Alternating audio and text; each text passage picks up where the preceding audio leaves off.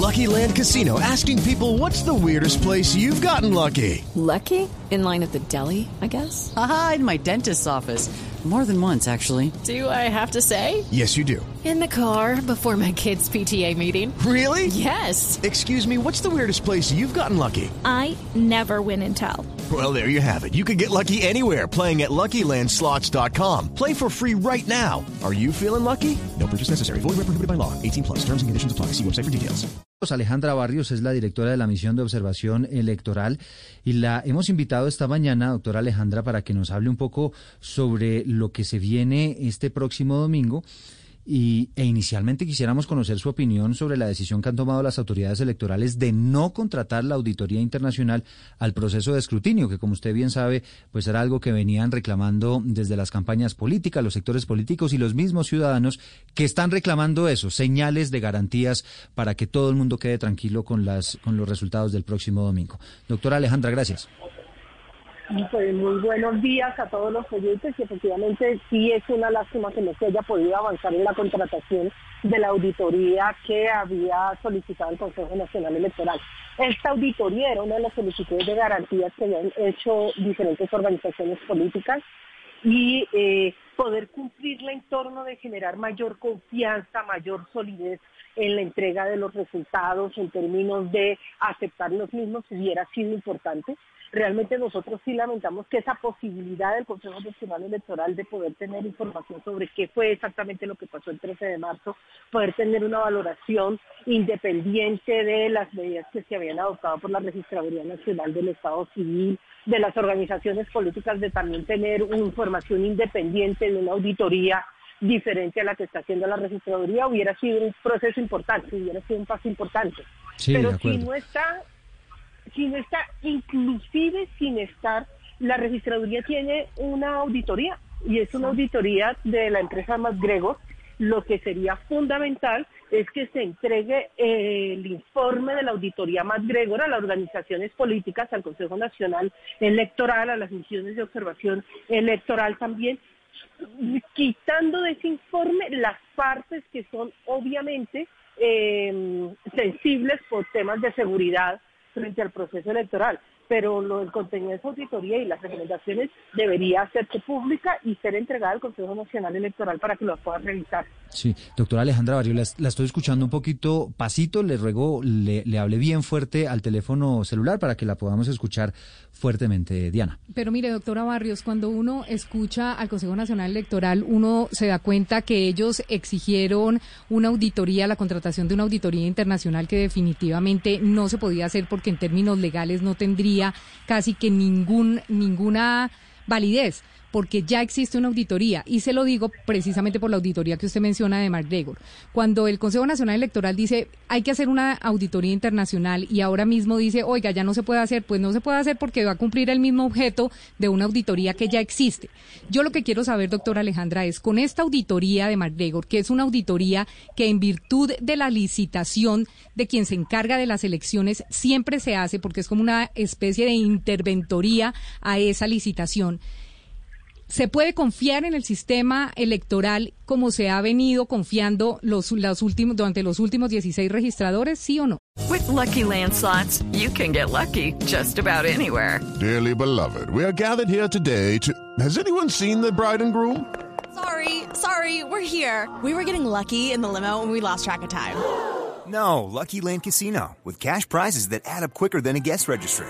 In that case, I pronounce you lucky. Play for free at LuckyLandSlots.com. Daily bonuses are waiting. No purchase necessary. Void where prohibited by law. 18 plus. Terms and conditions apply. See website for details. Sí, sí se puede confiar y se puede confiar no solamente en el sistema electoral, se puede confiar en los procedimientos electorales.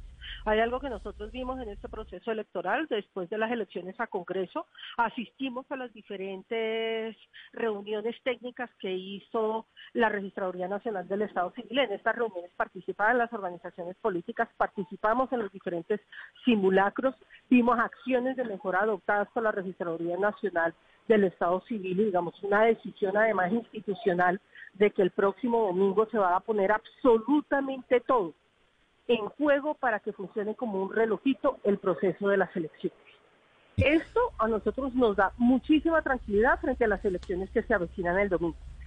El, la discusión o el debate de la auditoría, y comparto completamente lo que usted está diciendo, hay una auditoría que se contrató el año pasado, es una auditoría que tiene un valor de aproximadamente 13.800 millones de pesos, es una auditoría que debe tener ya absolutamente todo identificado donde se presentaron las fallas, tuvo que haber hecho los programas de mejora para las elecciones a presidencia de la República, es una auditoría contratada por la registraduría que le entrega información solo y exclusivamente a la registraduría. Y la registraduría toma la decisión de qué es lo que comparte. Pero entonces, doctora Barrios, según le estoy entendiendo, nos íbamos a gastar esos 3 mil millones de pesos básicamente para que, para que los sectores políticos estuvieran tranquilos, pero en realidad no había necesidad de, de contratarla. La necesidad radica en lo que está señalando. La importancia que los sectores políticos y las organizaciones políticas pudieran tener confianza en los resultados que se están entregando el próximo domingo. Esa paz política y esa paz electoral a partir de la solicitud de una auditoría independiente a la que hace la registraduría tenía un costo de 3 mil millones de pesos.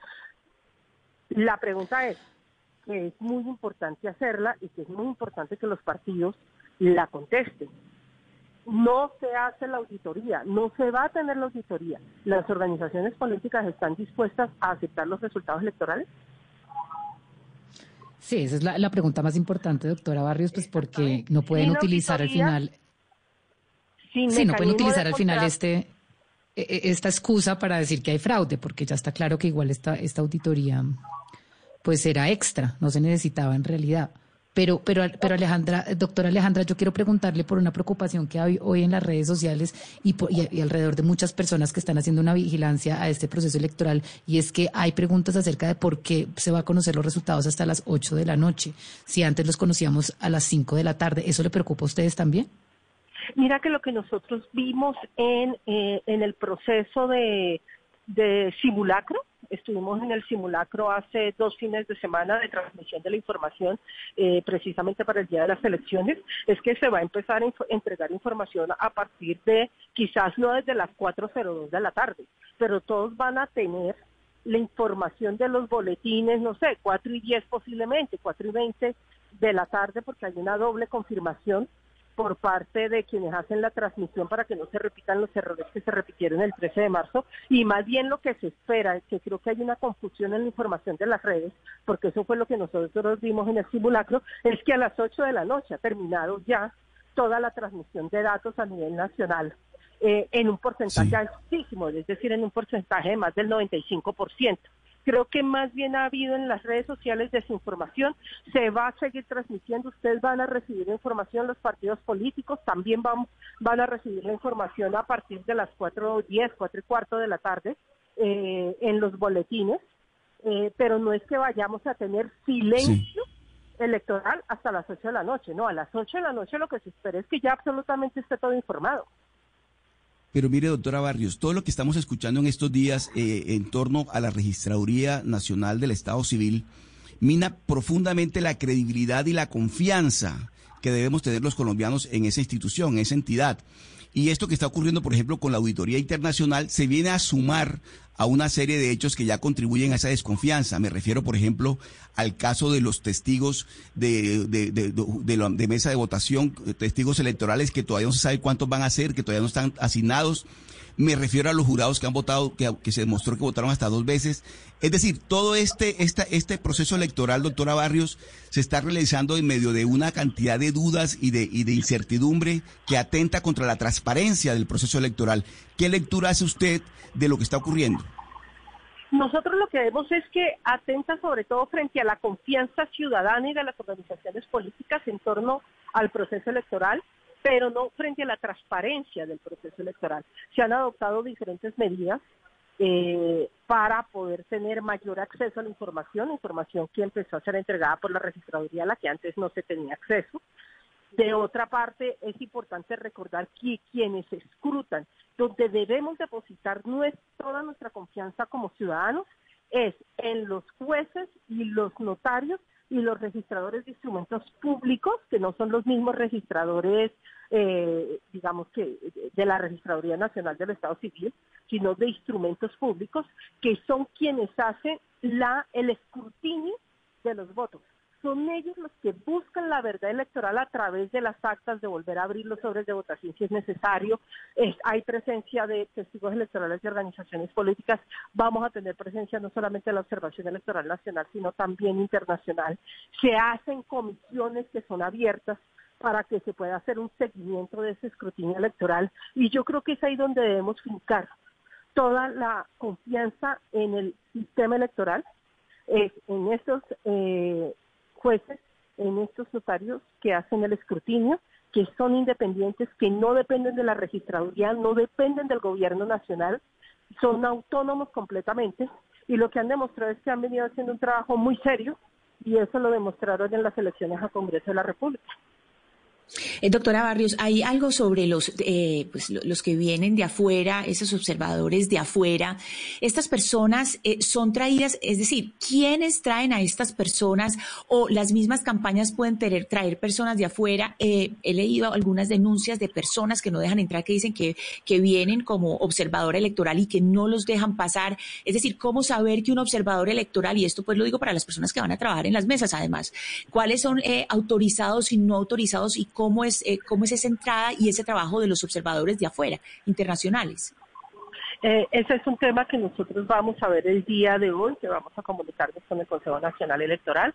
Entonces, aquí hay diferentes tipos de observaciones que van a llegar al país o las que ya están en el país. Hay unas observaciones electorales que son unas observaciones de carácter técnico, donde vienen expertos que acompañan el ejercicio electoral, que sacan comunicados de carácter técnico eh, que es la observación electoral, por ejemplo, de la Unión Europea, que está desde más o menos un mes antes de las elecciones a Congreso de la República, que se ha mantenido en el país hasta después y se va a mantener hasta después de la segunda vuelta, si la hubiera. Está la observación electoral de la OEA, que también es una observación técnica, Todas estas dos observaciones electorales vienen con recursos propios, se pagan con recursos propios de los países miembros, tanto de la OEA como de la Unión Europea. Eh, viene la observación electoral de CAPEL, del Instituto Interamericano de Derechos Humanos, es una misión más pequeña, igual que la del Centro Carter, eh, que financia sus propias observaciones electorales.